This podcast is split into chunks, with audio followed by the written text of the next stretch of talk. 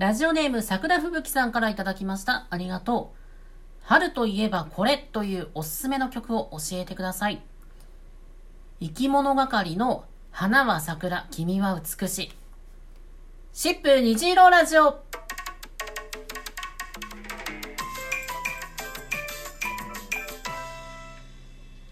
どうもこんにちは。シップ虹色ラジオ第22回のお時間です。お相手はシップスタッフのあずきです。シップに関する様々な情報やセクシャリティ、ジェンダーに関するお話を毎月第2、第4月曜日にお届けしていきます。というわけで今回のトークテーマはこちらあなたのストレス解消法は何かとストレスの溜まりやすい現代社会、あなたはどんな風に対処していますか？リスナーのみんなから乗り越える秘訣を募集しました。今回も最後まで楽しんでいってください。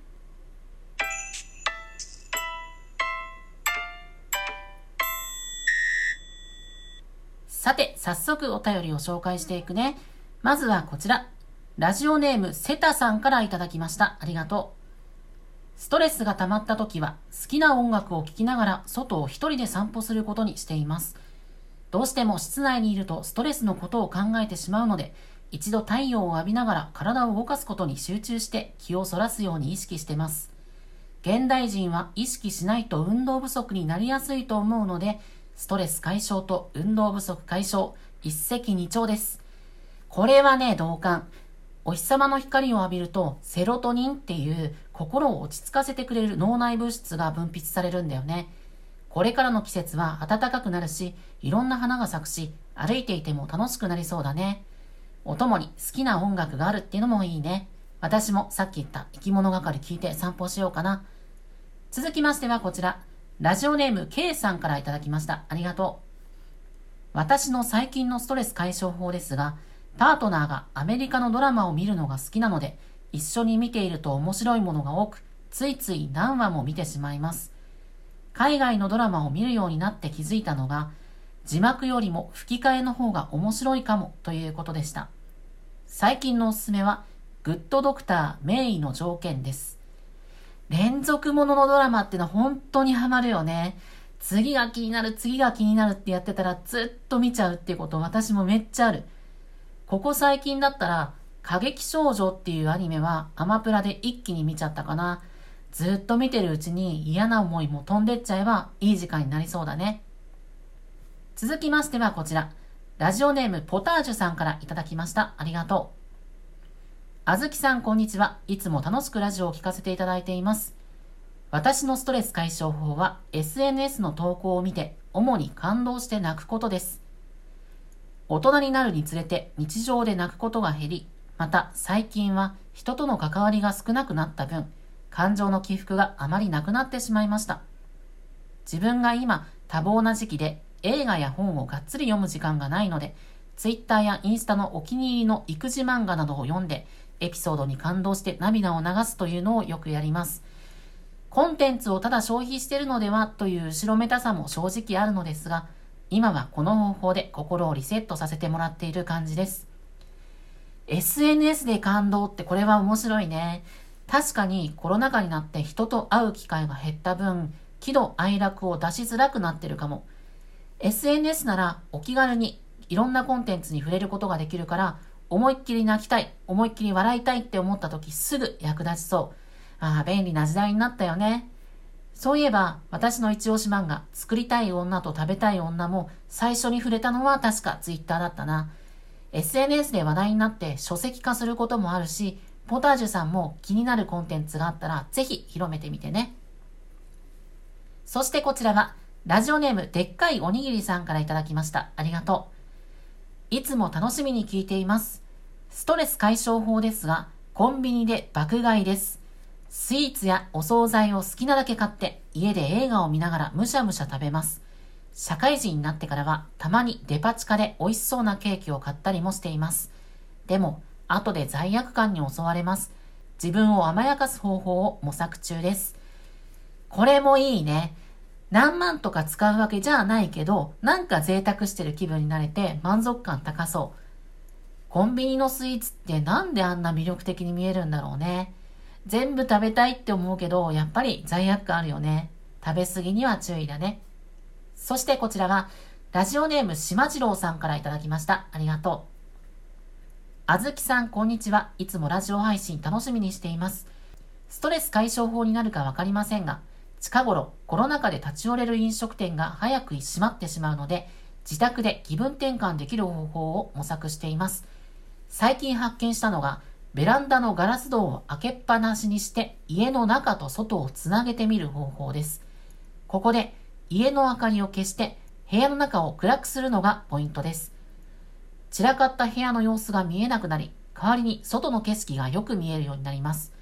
昼間の爽快な空の色とは違い、夜の色をした雲がゆっくりと流れていたり、運が良ければ星が見えたりするので、同じ部屋の中で過ごすより少しだけ気分が晴れる気がしています。夜はまだまだ寒いので、暖かい格好でトライすることをお勧めします。なるほど。これは興味深いストレス解消法だね。家から一歩も出ることなく、それでいてちょっとした非日常感を味わえるところが面白いなと思った。普段夜空を見上げることなんてなかなかないもんね。ストレスとか抜きにして、私もこれやったことあるんだよね。ちょうど満月の日で部屋を真っ暗にしたら、月の光が部屋に流れ込んできて、あ、平安時代の人たちはこの明かりを頼りにしてたんだなってこう気づかされたっていうのを覚えてます。最後はこちら。ラジオネームにゃんさんからいただきました。ありがとう。あずきさん、お久しぶりです。ストレスの解消法というセクシャリティフリーなテーマなので、自称ストレートアラインの私も投稿させていただきます。ストレス、はい、多いです。始終出くわしてます。で、私の解消法というか対処法だけど、ああ、これストレスだわと思ったら、見ない、考えない、とどまらないで乗り切ることです。とはいえ嫌なことって考えたくなくても考えてしまうものですよね。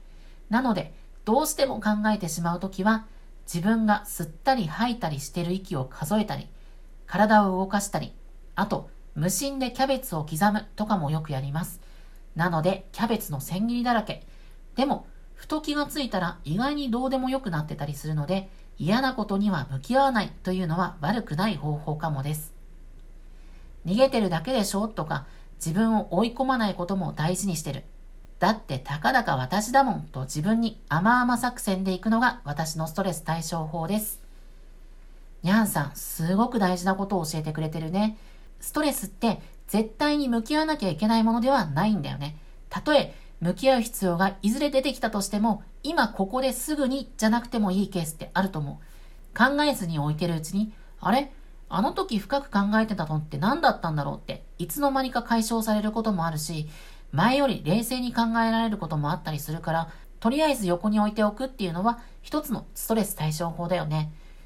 私の好きなキャラクターで、コーペンちゃんっていう全てを肯定してくれるペンギンちゃんがいるんだけど、あんな感じで自分をひたすら甘やかすのはすごく大事だと思う。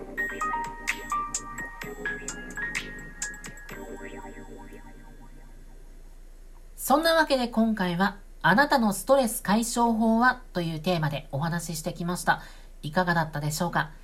今回はいつもとは違ってセクシャリティと直接は関係のないテーマだったけど、このラジオを聴いてくれているみんなの中には日頃ストレスが溜まることの多い生活をしている人もいると思うんで、ぜひ参考にしてもらえば嬉しいです。たくさんのお便り本当にありがとう。次回の配信は2022年3月28日月曜日、今年度最後の放送です。配信がスタートしたら、シップの公式ツイッター、アットマークシップアンダーバーオフィシャルや公式 Facebook ページでもお知らせします。次回のテーマは、生まれ変わっても同じセクシャリティに生まれたい？今、あなたはどんなセクシャリティを生きていますか？もし生まれ変わるとしたら、どんなセクシャリティを生きたいですか？これきっと人によって答えが全然違うと思うんだよね。あなたの思いを3月23日水曜日まで受け付けています。それ以降のテーマについても虹色ラジオトップページに記載してますんで、そちらのお便りも募集中です。その他にも、シップ虹色ラジオでは特に期限を設けず、リスナーのあなたからのお便りを募集しています。毎回冒頭で紹介するような私、あずきに聞いてみたい簡単な質問や番組の感想、セクシャリティに関わるお悩み相談、何でも構いません。番組内で読めるものはなるべく読んでいくんで、読まれたくないお便りには読まないでって書いておいてね。すべてのお便りは質問を送るのボタンからお送りください。ということで、シップ虹色ラジオ第22回の放送はここまで。次回の放送をお楽しみに。